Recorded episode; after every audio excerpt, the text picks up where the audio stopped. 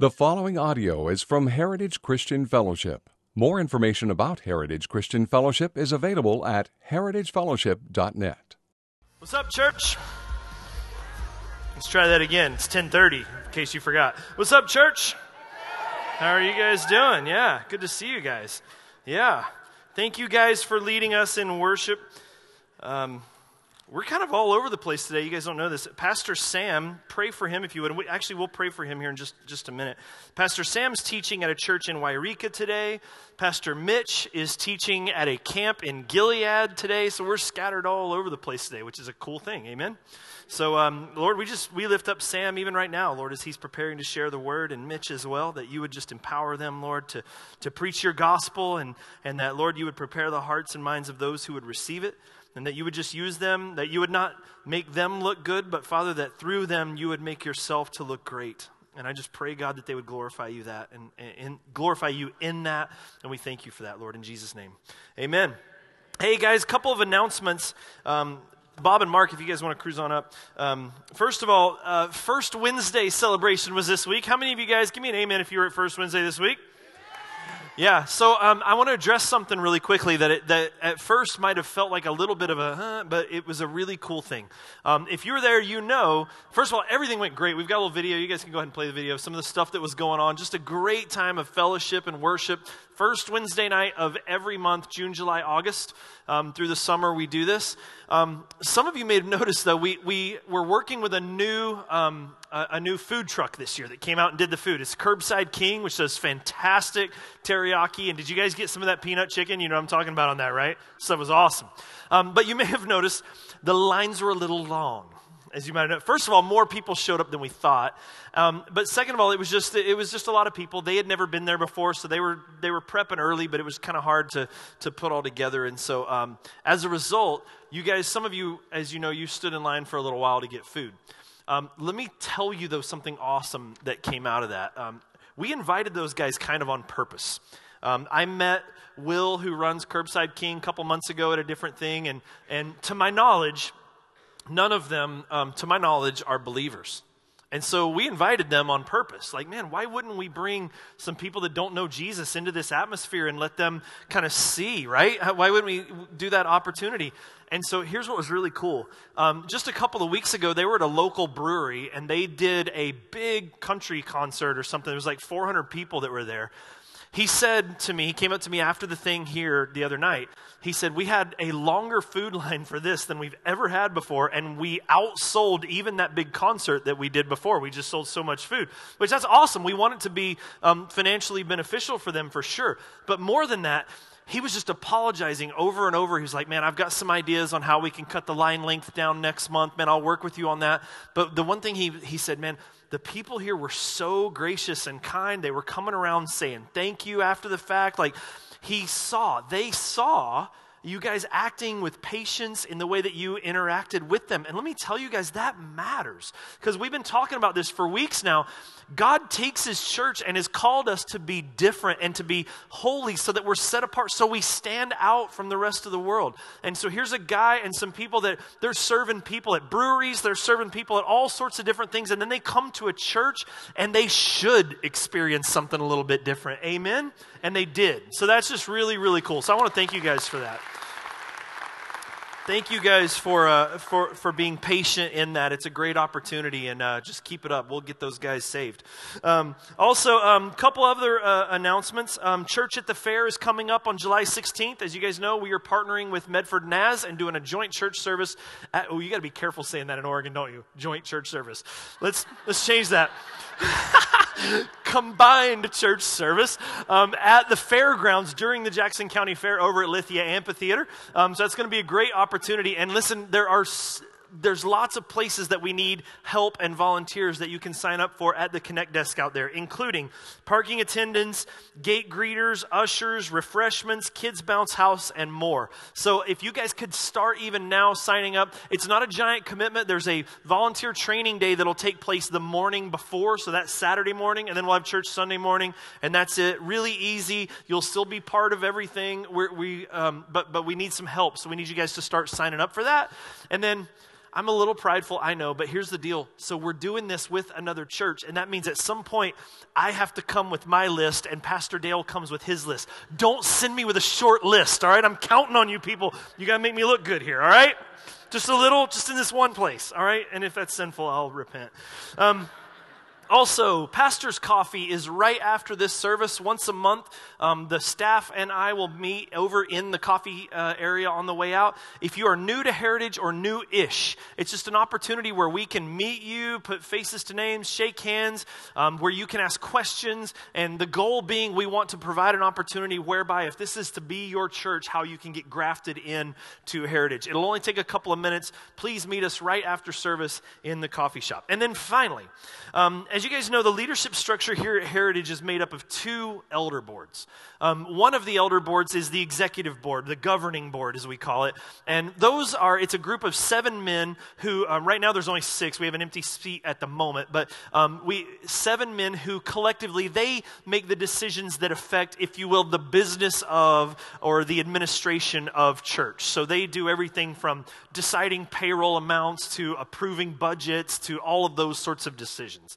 Um, the other board that we have is called our shepherding board.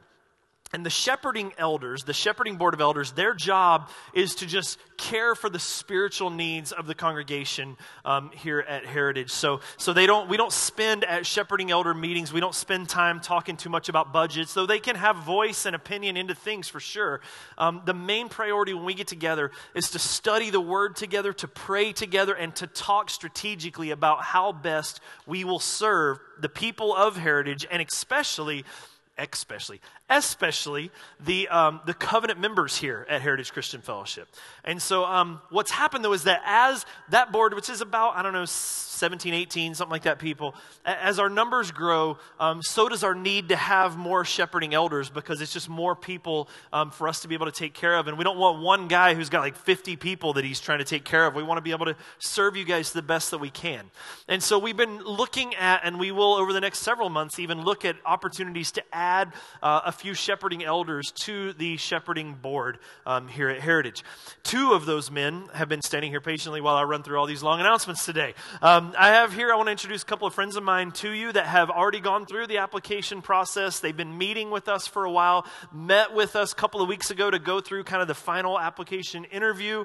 Um, and we, as a board, have looked at and said, these men are men that we can put our hands behind. We can recognize both the calling of God in their life and the character that these men have, as well as the fact that they are on board with the mission here at Heritage. And so we want to put these men up as candidates for shepherding elders here at the church. The reason we're doing it in this format when a shepherding elder, or excuse me, um, yeah, the shepherding elders here are making a covenant specifically with the covenant members here at Heritage. You guys know this. If you read even your, your membership thing, there's, it's, it's an actual pledge whereby um, the elders at the church are making covenant with you to serve, to care, to love, to look out for, and to shepherd.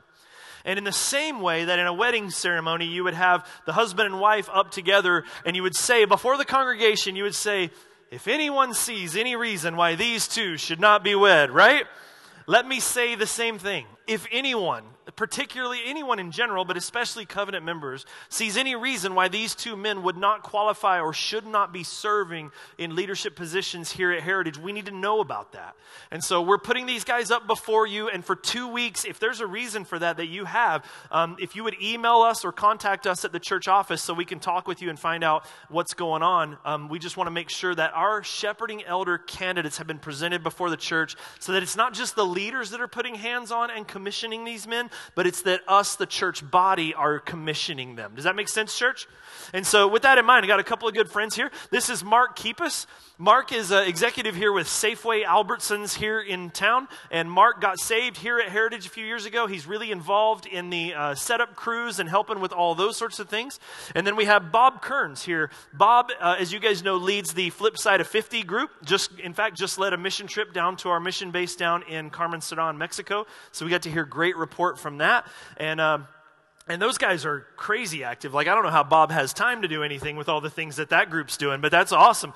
Um, but these two men We believe that their character has been proven, that their calling has been proven, that their enthusiasm to serve the body of Christ has been proven. And so we're now bringing them before you guys as candidates to be shepherding elders here at Heritage Christian Fellowship. So um, if they make it through that two week process, then they'll be back on stage here with us in a couple of weeks and we'll lay hands on them and formally commission them as elders. That makes sense, church? Everybody say amen? Amen. So let's pray. God, we just present this, uh, these men before you and, and, this process, our leadership in general, and ask God that you would just shepherd us and navigate things, and just, um, Lord, that you would give us, your church, the ability, Lord, um, to shepherd your, your people to a better and better degree. That we would mimic the good shepherd, Jesus Christ that we would love one another, care for one another, that we'd walk in light and integrity. And I just pray, God, that even um, as these men and others are vetted, that you would just care for and love your church. And now, God, as we open up your word, we just pray, Lord, that you would just speak to us and teach us this morning. In Jesus' name. All God's people said, Amen. Amen. Thanks, guys. You guys can go. The rest of you. The rest of you, if you would grab your Bibles, turn to the book of First Thessalonians. When you get to chapter 1, join me on your feet for the reading of God's word, would you? It's like Bible drill. He won right there, that guy. And he teaches Bible at Cascade, so that's not fair. First Thessalonians chapter 1, we're going to be looking at, well, the whole chapter, verses 1 through 10.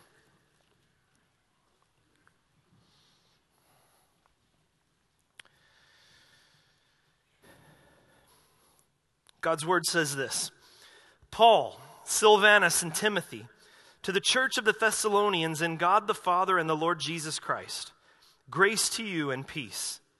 We give thanks to God always for all of you, constantly mentioning you in our prayers, remembering before our God and Father your work of faith and labor of love and steadfastness of hope in our Lord Jesus Christ. For we know, brothers, loved by God, that He has chosen you, because in our because our gospel came to you not only in word, but also in power and in the Holy Spirit and with full conviction. You know what kind of men we proved to be among you for your sake. And you became imitators of us and of the Lord, eh, for you received the word in much affliction and with the joy of the Holy Spirit, so that you became an example to all the believers in Macedonia and in Achaia. For not only has the word of the Lord sounded forth from you in Macedonia and Achaia, but your faith in God has gone forth everywhere, so that we need not say anything. For they themselves report concerning us the kind of reception we had among you, and how you turned to God from idols you serve the li- to, the, to serve the living and true God, and to wait for his Son from heaven, whom he raised from the dead, Jesus, who delivers us from the wrath to come. This is the word of the Lord. Let's pray. Father, even as we stand now, Lord, with heads bowed, as we often pray, Lord, may that be the posture of our hearts as we approach your holy word. Lord, this is, we believe and know, the true and living word of God who created heaven and earth come to man. So, Father, may you have your way with us. May your word accomplish its purpose in us and in your church. And may the words of my mouth and the meditation of our hearts be acceptable in your sight, O my rock, my king, my redeemer. In Jesus' name, and all God's people said, Amen. Amen. You may be seated. So, last week, if you weren't with us, we started kind of our summer Bible study program. We're going to be going through the books of 1st and 2nd Thessalonians um, through this summer, ending on Labor Day weekend. And then that very next week, we're going to jump out of the epistles for a season and we're going to start working through the book of Luke and look at the life and ministry of Jesus Christ. I'm really, really excited about that. I love these letters, but sometimes it's good to go read a story. Amen? So, we're excited to go and, amen? Like, okay, good. Now just making sure. And so I'm really excited to be able to do that. Um, last week, if you weren't here, I do encourage you to go back and listen on our podcast or on our website because we really spent the entire time last week just looking at the background and the backdrop for this particular letter. Um, we talked about the people, we talked about the city of Thessalonica, we talked about the culture then, what Paul had went through. We went to Acts chapter 17 and we studied the story of how that church got planted and what all the things things that, that they went through in all of that and how that affected the letter that is written here. Very important stuff. And, and the overall theme is given to us in Acts chapter 17 when someone who is accusatory against Paul, wanting to get this ministry kicked out of town, comes to the Roman elders or the officials in that city and says, This man speaks of another king, Jesus. And that's the theme of the book, really. This idea that Jesus Christ is king, and specifically, as you'll see as we work our way through the book, that this king is coming again. Now, it's a letter. It's written by a man named Paul. His original name, those of you may remember, his original name was Saul. He was a Israeli, a Pharisee, a religious leader, and not just a religious leader. He fancied himself the best of the best. Like he's the guy that knew everything, who kept the law perfectly. He was the prime example of what a religious leader should be. That's what he felt. And his name was Saul. That name actually means asked for, which is a pretty prideful name. I'm the one you're asking for. That's kind of what it seems to mean. But then Paul, who is trying to wipe Christianity off the face of the earth, including killing and arresting and imprisoning Christians, is on his way to a city to go arrest more Christians. He's got the letters of arrest in his hand and he gets to a certain point on the road and has an encounter with the true and living, living risen King Jesus Christ. And Jesus interrupts him and changes him. Paul gets saved, and even his name is then changed from Paul, or excuse me, from Saul to Paul, which is what we know him as. And there's a significant change that takes place that's really represented there because he goes from the name asked for to the name Paul, which means little. And that really characterizes the way Paul was. He went from this man of power and authority who was so prideful and confident to a man who was just making himself smaller in every way. He preaches and, and writes in letters I am the chiefest of sinners. I am the smallest. I am the least. It's about Jesus. And this is what Paul's ministry is really marked by. Um, history or historians tell us that he was small in stature, actually, as well. Um, there's an ancient writing. Um, it's not a biblical writing, but it seems to ring true. It seems to have a, a element of um, legitimacy to it. And it says this that Paul was short, overweight, bow legged, with meeting eyebrows. You know what that means, right? Eyebrows that meet. It's unibrow. That's Paul, has a unibrow who sometimes had the face of a man and sometimes had the face of an angel. Now that seems to ring authentic. Because if you were just trying to mock him, you wouldn't say he had the face of an angel. And it's hard to imagine how you would say that description ever had the face of an angel. But at the same time, too, if you were trying to build him up, I don't think you'd point out his unibrow. You know what I mean? But be that as it may, whether he was small really in stature or not, he definitely had a big heart. Paul loves the churches he's writing. And that's not just like pastor speak or something you write on a card. Like he genuinely loves the churches. He'll tell them in letters like, um, "My my heart goes to you. I'm like, I'm like your father. You're my spiritual sons." And he has even in cities he spends very little time. He has these powerful bonds that take place between him and the people, which helps us understand the situation Paul's in when he writes this because Paul was only in Thessalonica for three weeks, maybe a month at the most. The text tells us in Acts, when it's telling the story, that he spent three Sabbaths there and he was reasoning in the synagogue with the Jewish leaders. So he's only there for a really short period of time. And persecution gets so bad that they have to take him out of the city and they take him to Berea and then he makes his way to Athens. And now, as he's writing this, he ends up in Corinth. And so think about it from Paul's perspective. You deeply love the people that you're sharing the gospel with. You're in this city, but you're only there for three weeks. And then they're like, no, man, it's too hot here. You can't stay here. Yeah, Timothy can stay behind, but we got to get you out of here, man. They're going to come after you. And he had just got run out of another town, too, by the way. And so now he has to run for his life. And, and he's got to be thinking, man, like, what? I, I just got started. I was there three weeks. Like some of these people just got saved last week. I didn't get the opportunity to raise up elders. I didn't get the opportunity to build up this board. I didn't get the opportunity to do so many of the things I would like to do. And there's no Facebook, there's no Instagram, so he can tell how they're doing. He's driven out of town and then he hears nothing. And so it's only a period of a few months. This is what's referred to as the earliest letter, the first letter of Paul that we have. He's still right in the thick of all these things that are going on, and he's in Corinth, and he's worried about how these guys are going to go. Are they going to make it? I mean, like, I was only there three weeks, and persecution got so bad they had to run me out of town. Will that church even survive, or have they already just squashed it completely at this point? And then Timothy shows up, and he brings good news, and he's like, Paul, they remember you and they remember you fondly, which is probably important because they go through a lot of persecution. You could think, man, they probably think, what was the deal with that guy? He came in, he stirred up our whole world, and he left, and now we're getting beaten on? I, it'd been better if he didn't even show. But they're like, no, he, they remember us, Paul. They remember you. And man, not only that, listen, yeah, it, it's, it's hot there, man. The persecution is growing. In fact, some have died. But Paul, they're flourishing, they're thriving they're, they're steadfast. They have hope. They have joy. They're doing well. In fact, their name's getting spread all over Macedonia already. You were only there three weeks, but God's still there. And he's doing some amazing things all over the place. And Paul, as he hears this, you just have to imagine he's just overcome with joy as he hears that, that this fruit is still growing. And so he sits down and he grabs a pen and he begins to write to them. And so, as you might imagine, he's going to start out by just saying, I am so thankful at the news that he receives back. Now, I'll give you a clue too about Paul. One of the things, this little, little thing you can keep in mind in the back of your mind as you're reading some of Paul's letters, he tends to have a style. When, when Paul writes a letter, he does these introductions at the beginning. And in the introductions, he tends to give you a hint about what he's going to be talking about.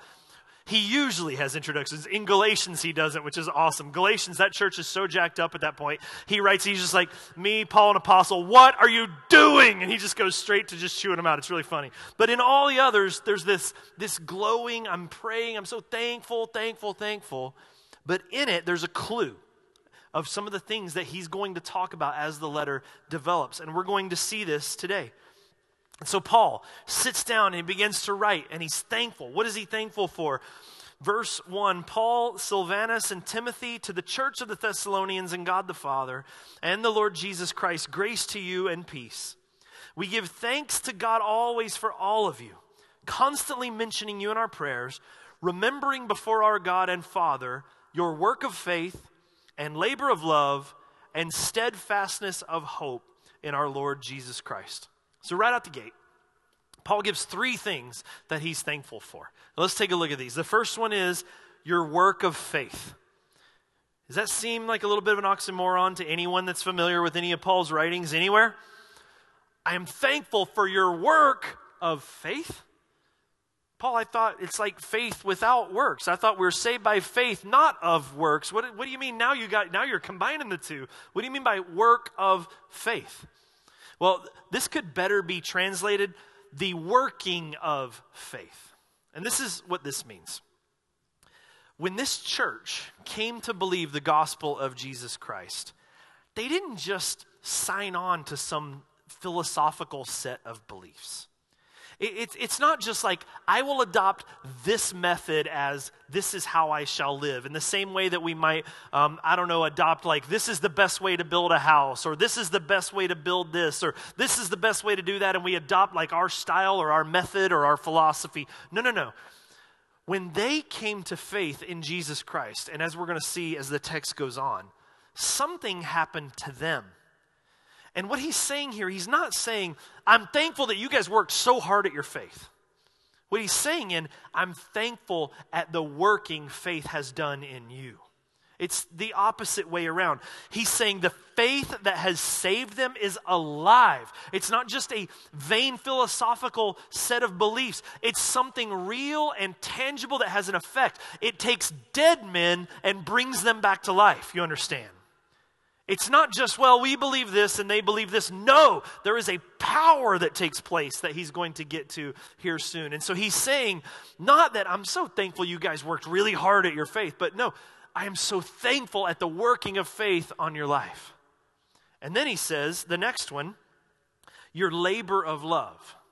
Now, at this point, he uses a different word labor, work, same kind of thing, different word. And here, he absolutely means effort.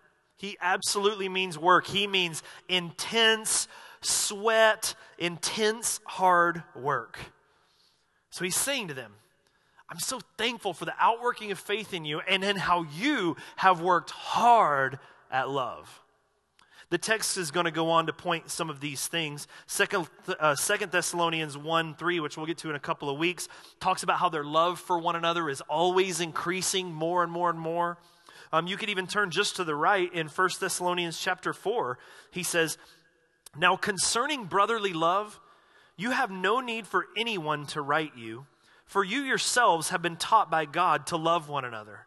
For that indeed is what you were doing to all the brothers through Macedonia. But we urge you, brothers, to do this more and more and more.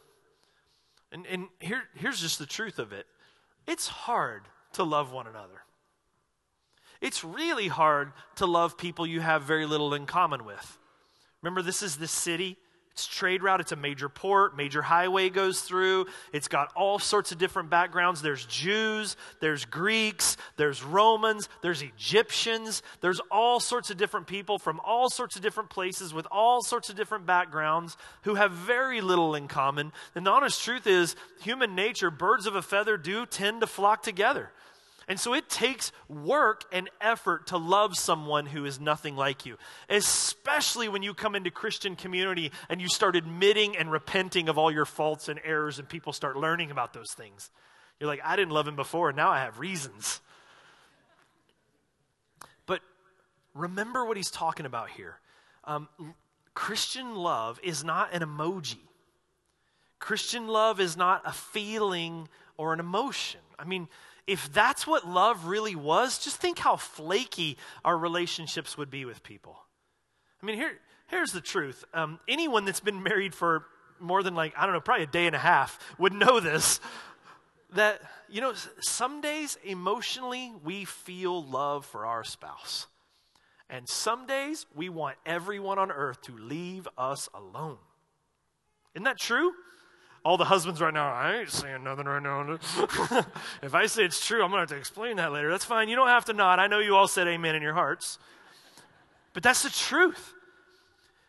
If our love was determined solely by our emotions, just think how flaky relationships in marriage, or even between parent and child, or brother and sister, think how flaky they would be.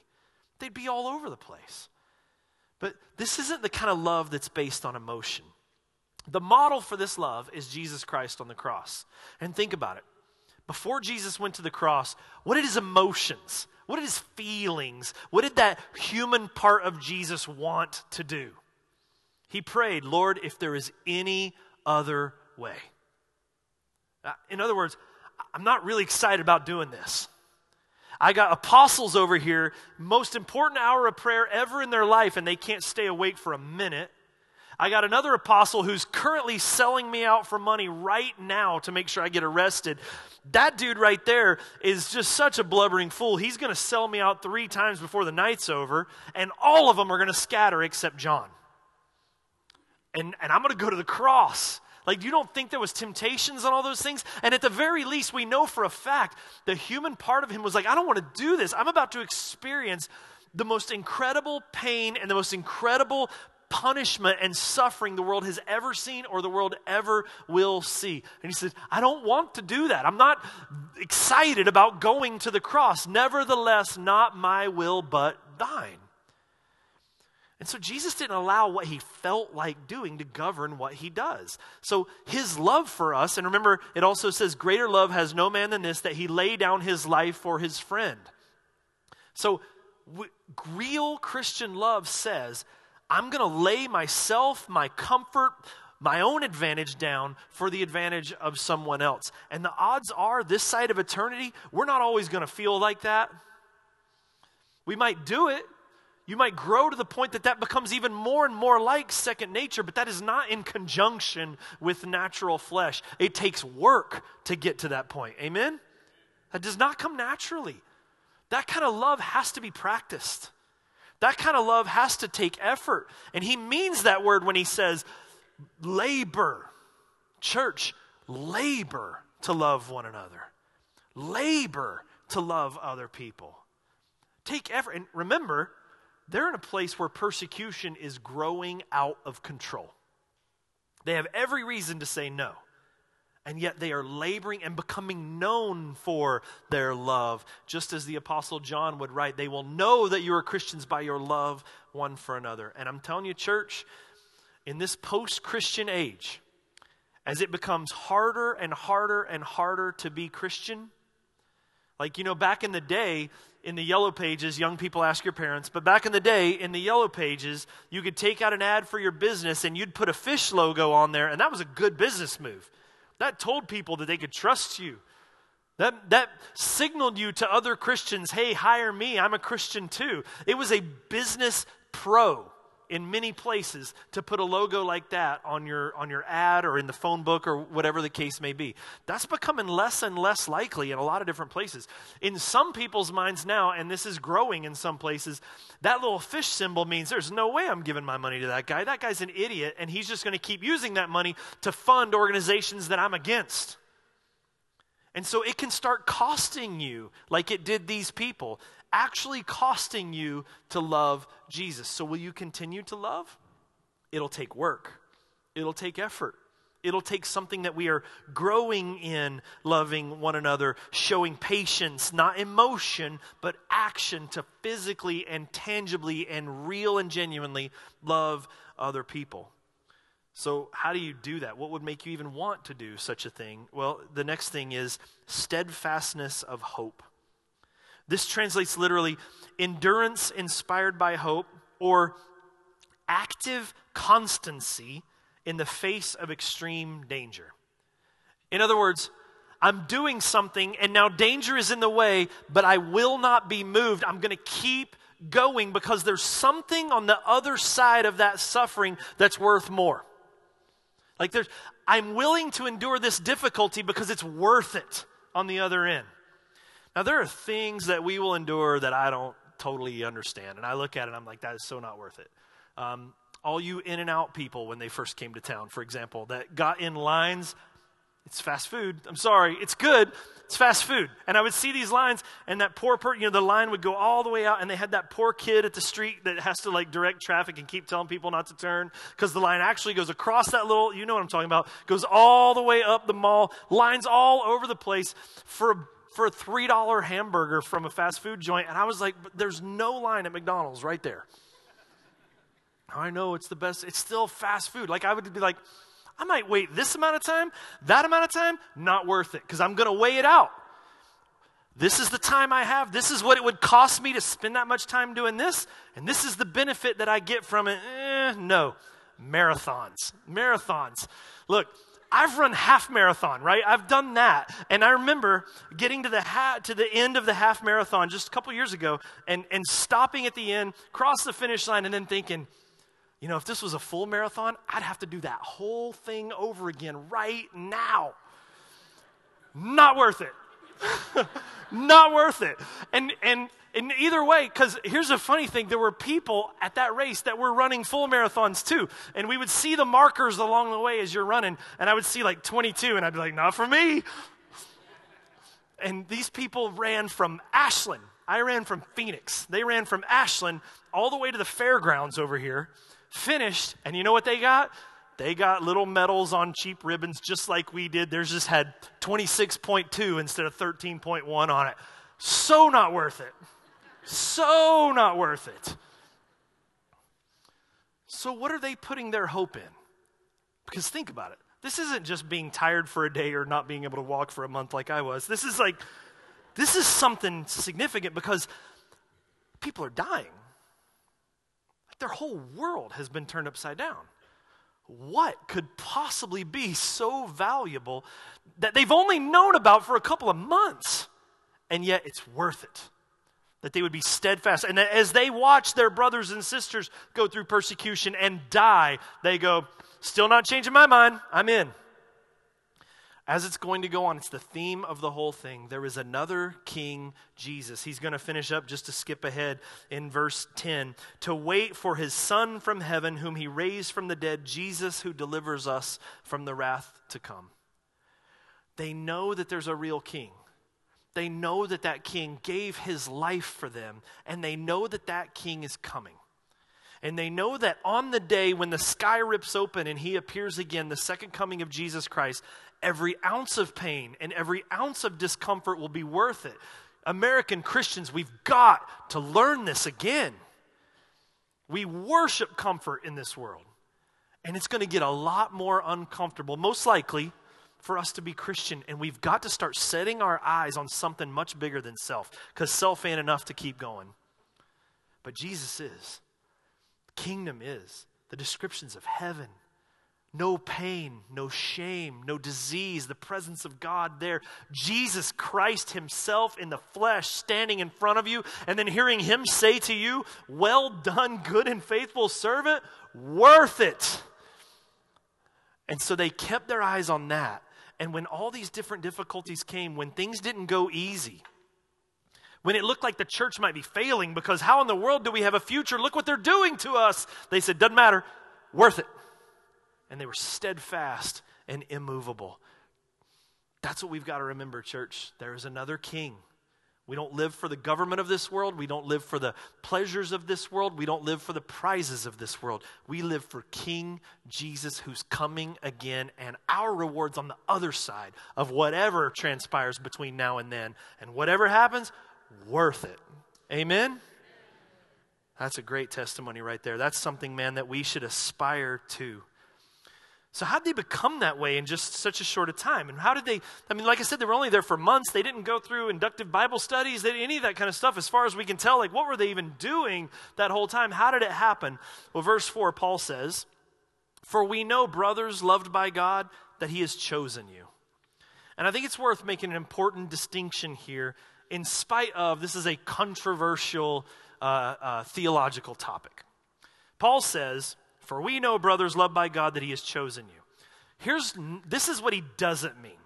He doesn't mean, man, Thessalonians, you guys, you have such faith and such love and such hope and steadfastness. Of course, God chose you. That's why He chose you. Because you guys are amazing at this. And He was like, I want them. That's not what that means. It's a conclusion. It's a for we know. It's a these things, what Paul is saying, these things are results of the fact that you are loved by God and chosen by Him. That's what this means. Chosen. Hmm.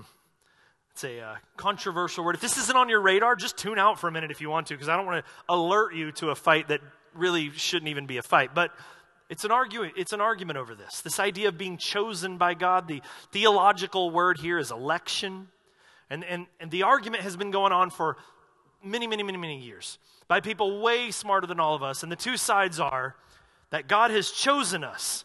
And the others go, wait, it can't be, our salvation can't be based on God's choice because that seems so cruel and random. That means that God chose me, but maybe He didn't choose my neighbor. And, and that means they never had a chance. And why would God do such a thing? And, and there's this fight that's been going on. Um, it gets labeled as the fight between Calvinism and Arminianism, or between Reformed theology and Arminianism, whatever you want to call it. It's been going on for a really, really long time. I, I don't want to camp out on this. We're not going to do a, we're not going to turn to Romans 9 and do a big study on all these kinds of things because it's not the point of the text, but we're not going to shy away from it either. Here's what I want you to understand from this. This is what I want Heritage to gain when we come across things like chosen and election. Let me say this.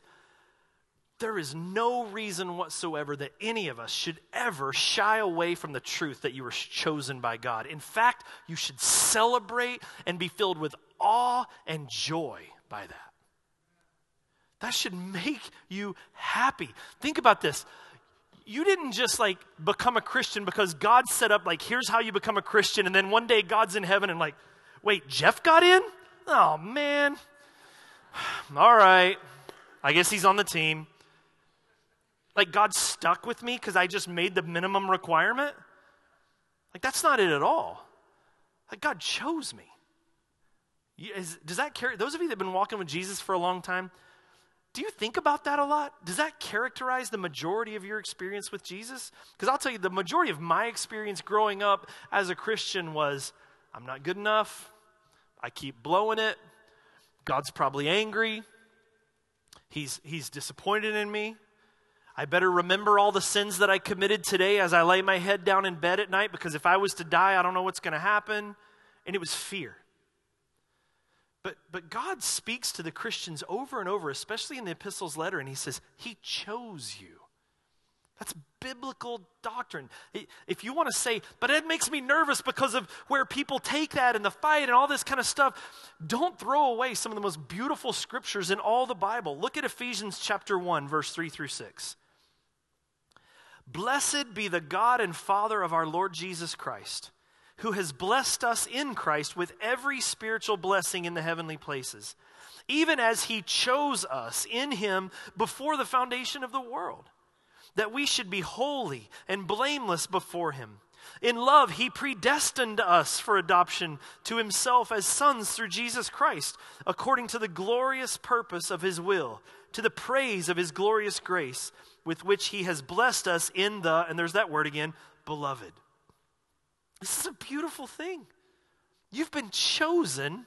The, the God who spoke Crater Lake, or the God who speaks Mount Shasta, or the moon and stars, the sun, the God who speaks all these things into existence, the God who rules over everything and holds everything together, chose you. And not as a group. I pick heritage. All right, let's see who I got. Like, that's not what that means. He chose you. And all those times that we're so like, man, I'm not good enough and I just keep failing. Am I ever going to get over this? Am I ever going to get it together? Am I ever going to be truly godly? Am I ever going to, am I ever going to? God knew all of that when He chose you. That's amazing. How many of you were the kid that got picked last on Little League all the time and you weren't even really picked? It was more like, all right, well, if you take that one, we'll take that one.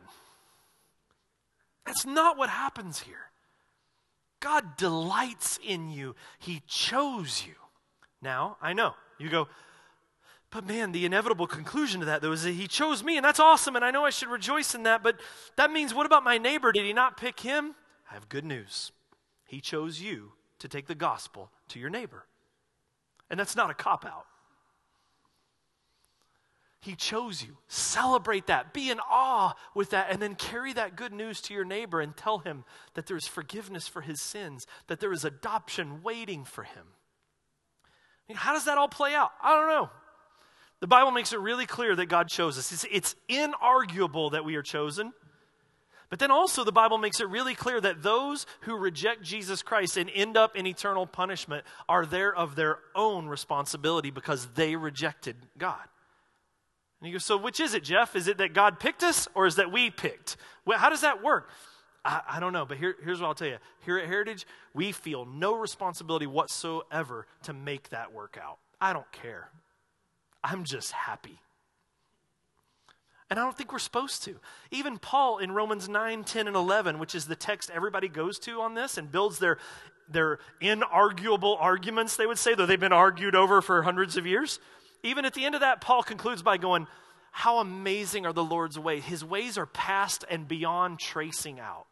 In other words, we really don't have the ability here to understand how all of these things work. The end result of it, though, is two things. We should worship because of it, and we should share it with other people. That's the whole goal. The whole point is God, like, God chose you. You understand that? God chose you. That's incredible. Worship because of that, and then go tell your neighbor he can be too. And so Paul says the reason that they're doing this, the reason they're like this is because they have been chosen and beloved by God. And also, by the way, there's something strategic that Paul's doing here. Remember, this church has only been around for a really short period of time. But Paul, in this language, is tying them into the redemptive history of all of God's people, all the way back to Israel. Consider what Paul said to the people of Israel, his original chosen and beloved. Paul says this, or excuse me, not Paul, God says this in Deuteronomy verse or chapter 7 verse 6 through 9. God says, "For you are a people holy to the Lord your God. The Lord your God has chosen you to be a people for his treasured possession out of all the people who are on the face of the earth." It's not because you are more in number than any people that the Lord has set his love on you and chose you, for you are the fewest of all peoples. But it is because the Lord loves you and is keeping the oath that he swore to your fathers, that the Lord has brought you out with a mighty hand and redeemed you from the house of slavery, from the hand of Pharaoh, king of Egypt. Know therefore that the Lord your God is God, the faithful God who keeps covenant and steadfast love with those who love him. So, Paul's using this language strategically. Remember, he came into the synagogue, so he was reasoning with Jews who had been following and studying the Old Testament for a really long time. He's also talking to people who are completely outside of Jewish covenants, who have viewed this lineage of faith as something that's part of a nationality that they're not tied to at all. And Paul uses this language to graft them into something that's been going for a really long time. He's telling this this isn't something new, guys. I know it's only three weeks or three months, but listen, this is what God's been doing since the beginning of time, and you're part of it. He chose you too. And just like God chose Israel and delivered them from the hand of that king Pharaoh, God chose you. And as he's going to say here in just a minute, and has delivered you from these other idols that you serve. God's doing something. He chose you. You have become an object of his love. You are God's beloved. But he's also tying them into something much more than just the nation of Israel. Because what happens when Jesus comes on the scene? Jesus comes to his baptism, the Spirit descends on him, and the voice of God comes from above and says, This is my what? Beloved Son, in whom I am well pleased. It is not um, blasphemous to say that to those who now have faith in Jesus and have been adopted into the family of God, that God now says to you, You are my beloved Son, in whom I am well pleased. That is not blasphemy. God delights in you. He desired you. He set his love on you. He chose you. That is the greatest news in the world. Amen? And that becomes the motivation and the reason that we can become people of faith, that we can become people of love, that we can become people who have steadfast hope, because that's amazing. Amen? Amen. So God chose them. And he changed them, and now they have faith, hope, and love. But how did that happen? Was that like a fantasy football draft that he just went through? Like, how does that actually take place? Verse 5 Because our gospel came to you not only in word, but also in power and in the Holy Spirit with full conviction. You know what kind of men we proved to be among you for your sake. Remember a couple of weeks ago, we were talking about um, sharing the gospel with the lost, and I talked about how we get instantly awkward when we tend to do that. Like we can have friends that we know really, really well, and we can talk about, I don't know, I always end up going to fishing, I guess. Um, but we could be talking about fishing. Jeff, how do I catch fish on the Rogue right now? Oh, I can tell you all you need to know. Right now, the salmon fly hatch is going on, so that's probably what you're going to want to do. Flows are pretty high right now, so if you got a boat, be careful where you set anchor. If you're waiting, fish closer to the shore because the fish in a lot of places are getting driven to the banks by the high flows. Salmon flies on top, nymphs during the day. I can go on and on and on and on with all that kind of stuff. Jeff, how do I meet Jesus? Up, up, up, up. Then the pressure kicks in because suddenly this is an important conversation, right? It's like, I have to get this right. I got to have all the answers. I got to be able to answer all their questions. I need to persuade them. I need to. This, this should take so much stress off of us. Paul says, We came and we shared the gospel, and where did the power come from? The Holy Spirit came alongside. It wasn't in them. Like, church, we aren't the ones who save people. we, we don't have that responsibility. Billy Graham has never saved a person in his life. Unless he, like, unless you're talking, maybe he rescued someone from a fire at some point or something. I, I don't know. Heimlich maneuver. I don't know. But, but spiritually, Billy Graham has saved zero souls from hell. Zero. He's shared the gospel, and the Spirit of God has come alongside, and God has saved people. But, but it's not on us, it's not our responsibility. And we can freak out about that. Like, I've, it's all on me. I got to save them. I got to change their mind right now. I got to have all the answers. I got to have all this figured out and all this stuff. And it, it's, it's just not.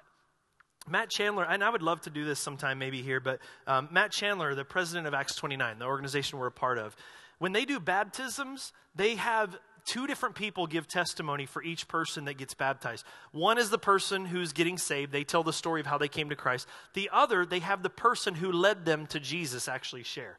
And he said, One of the reasons I do this, it's good for our church to realize how every story seems incredibly awkward. They're like, I, I don't know. They asked me about Jesus. I, I said some Roman road thing. Next thing I knew, they were crying. I couldn't figure that out. And all of a sudden, like, just that, that's kind of what happens. It's, it's the, the Trinity, really. There's a, there's a whole relationship, even in the Trinity, that actually saves souls. God the Father arranges it. He's the one that, before the time, that looks down, that chooses. God arranges it. Jesus Christ is the one who acquires it. Jesus Christ acquires salvation for us because he's the one that paid the price for our sin on the cross. And then the Holy Spirit is the one who applies it. The Holy Spirit, you get, you get that? All three A's? My Baptist grandfather's in heaven right now going, But that's true. It's the Holy Spirit that comes alongside and does that. We don't save anybody, but we speak the words. And you got to speak the words. I mean, notice what Paul says when he tells this. He says, Our gospel came to you not only in word, so, so word came. In fact, lots of words came. Paul was in the synagogue for three weeks reasoning with people over the gospel. So you got to speak the word, but it wasn't just merely the word. It was the power of the Holy Spirit that came alongside. So we do have a role, church. And Paul would tell us and does hey, have an answer ready. You need to understand the gospel. You need to be able to verbalize your faith in Jesus. But don't freak out thinking that it's all on you to get people saved. You just tell people the gospel, I'll take care of the rest. And that that's, relieves burdens. Just speak the truth. Tell people who Jesus is, tell them what he did for you let the Spirit come alongside. And sometimes you get to be there to see it, sometimes you don't. Sometimes you come away from that going, Well, I expected power, and I saw nothing, and that felt awkward, and now I don't even know if I should invite the guy to lunch tomorrow. He's probably laughing at me right now. Sometimes you might feel that way. I actually talked to two guys in the last two weeks that I had lunch with. Both guys got saved at Heritage. Both guys were actually former Catholics, got saved here at Heritage, and both of their testimonies were like, I, I can't really point to like that day when boom, the sun came out and I started weeping, and all of a sudden, you know, like doves were in the air, and uh, I heard a choir of angels. Like, no, it's, that's actually not usually the way it is. Even when you have things like baptism calls and all that, the Holy Spirit's been working in people's lives most of the time, long before they ever get to that point. But sometimes you get to see it, sometimes you're the one that's there, but it doesn't matter. Our role is speak it. Say that with me speak it.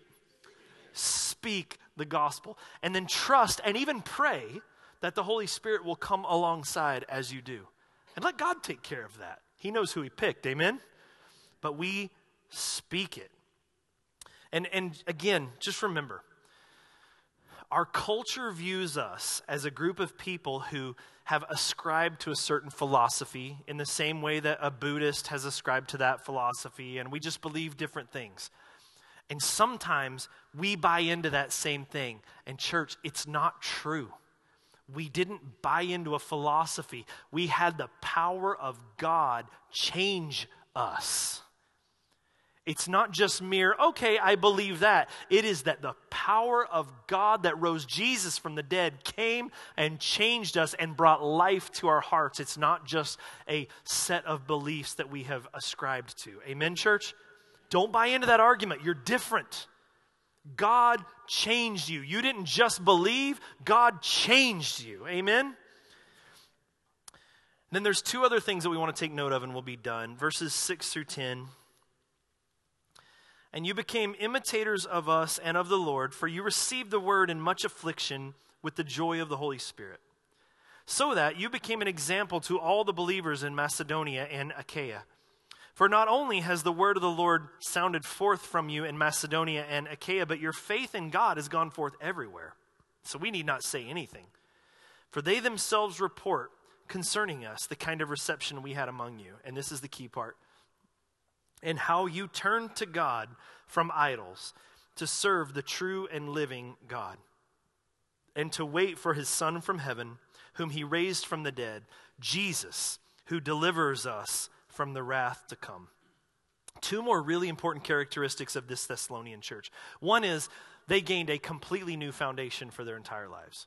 You know, the accusation against them, do you guys remember from last week and in the book of Acts? The accusation to the local officials was these people have come and turned the whole world upside down, as if they had just thrown everything into chaos. It's not true. The Christians weren't thrown into chaos, they were brought out of chaos and put on a firm and solid foundation. They were no longer serving these other gods that took them nowhere, disappointed them, and lied to them over and over. They now had placed their feet on the rock, Jesus Christ, and are destined towards the second thing being a new future. They have a new future. And we need to remember this, church. They were waiting for this. They didn't just believe in this Jesus. They didn't just have him as a new foundation, this Jesus, but they're waiting for this Jesus. And that's important. And I don't mean they were waiting like, any day now kicking back in their Barcalounger, sitting on their hands. That's not what that means. They anticipated this new king was coming, and because of that, it changed everything for them. Who they were, they were growing in love, and their reputation for love was spreading all over the place. They were being changed rapidly. They had a genuine desire to live a holy life because they knew their king was coming. Now, I don't want to get all guilt trip on you like your grandparents did Especially grandma who said, Is that what you want to be caught doing when Jesus comes back? but can I say, Is that what you want to get caught doing when Jesus comes back? There's truth in that, though, right? Do we want to get caught still messing around with the idols that Jesus died to save us from on the day that he splits the sky open and returns? The Bible talks about not being ashamed at his coming. He talks about being a good steward, a faithful steward who's being found about the things of the kingdom on the day that he comes. And so these people, in spite of the persecution coming against them, set their eyes past the persecution to the coming of Jesus Christ and said, We are waiting for him. And waiting didn't just mean sitting around waiting, it meant they were preparing. And how else were they preparing? They had growing love for one another. Church, any Christian that believes that Jesus is the King and that Jesus died, as he says here in the text, who has delivered us from the wrath to come, anyone who believes in that, you, you have to be growing. You have to have an increasing burden in your heart for those that don't know Jesus. If you know that wrath is coming, how can you not? We don't want to talk about punishment. We don't want to talk about hell or damnation. Those are old school words. We don't talk about that anymore, but it's awfully clear in the Bible. And if we know that, how do we feel about those that are around us that, that don't know Jesus? Do we have an increasing burden for the lost? There's a guy, he's a, a comedian, magician, ardent atheist. I mean, hardcore atheist. But I saw him in an interview one time that he said, Listen, I have no respect for Christians that don't share their faith. If you believe that me not having Jesus means I'm going to burn in hell and you're not telling me, I have no respect for you. If you believe that, tell somebody, warn them. Don't just walk around as if it doesn't matter. And, church, it's real. On one hand, we are so blessed that Jesus laid his life aside to save a wretch like me and a wretch like you, aren't we? And when we come in here as a church, we worship because of that. We sing praises to Jesus because of that. We are in love with him because he first loved us.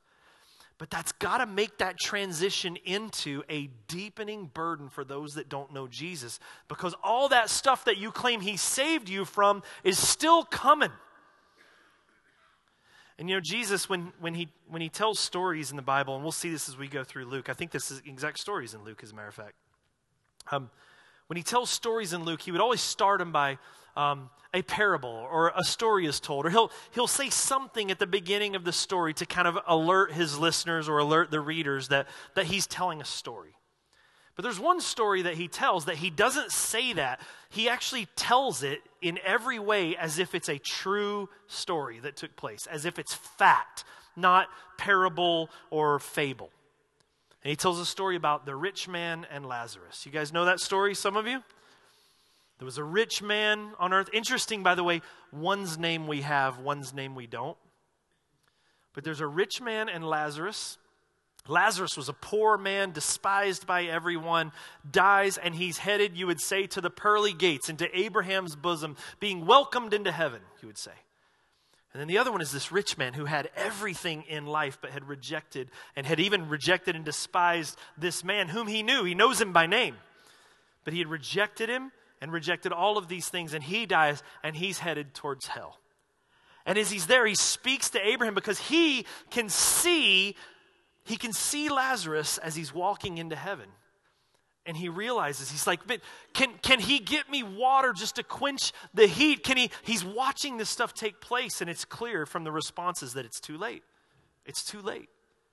He's like, Can I go back and tell my sons then? Because they don't believe I need to tell them. And he says, No, it's too late. If they didn't believe Abraham and the prophets, if they didn't believe Moses and the prophets, no, it's too late.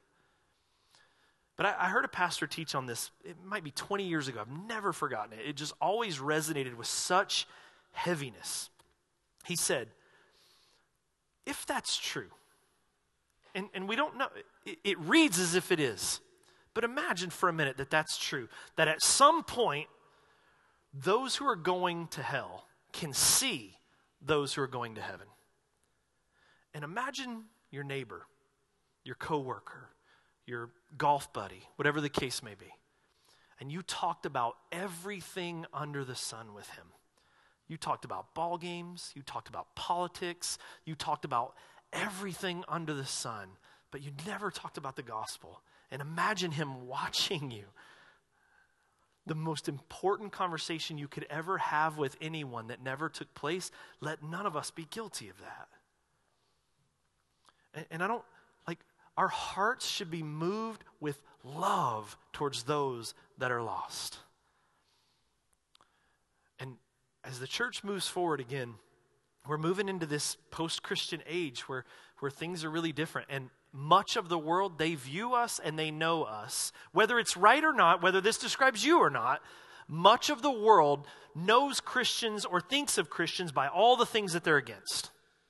They're against homosexuality. They're against this. They're against this. They're against this. Political movements, whatever the case might be. That's what a lot of the world believes. Whether it's justified or not, that's inarguably what much of the world believes. But as we now move into this post Christian era, if we as a church are going to grow in faith, hope, and love, and are going to set our sights on the return of the King, we've got to understand more than ever what the Apostle John said that they will know that we are Christians by our love. We've got to start looking at people that don't believe in Jesus. Stop looking at them as enemies, look at them as victims of the enemies. And we've got to start showing them love and compassion because one day, if they don't have the gospel, they will die. And it'll be too late. And if we really believe that this wrath, that this wrath is coming, and if we're really growing in love, and if we're really imitating, Paul says, imitate me and the Lord. If we're really imitating the Lord who laid his life aside to, to the element of personal harm for the benefit of the lost, then we got to follow that path. That's just what we do. So may we grow in love and affection for the lost. May that be a burden. May we pray that God increases that burden in us. And we may we have the guts to just speak the gospel and trust that the Holy Spirit's going to come alongside. Much better would it have been for the rich man and Lazarus to walk into heaven arm in arm. Amen? Will you stand with me, church?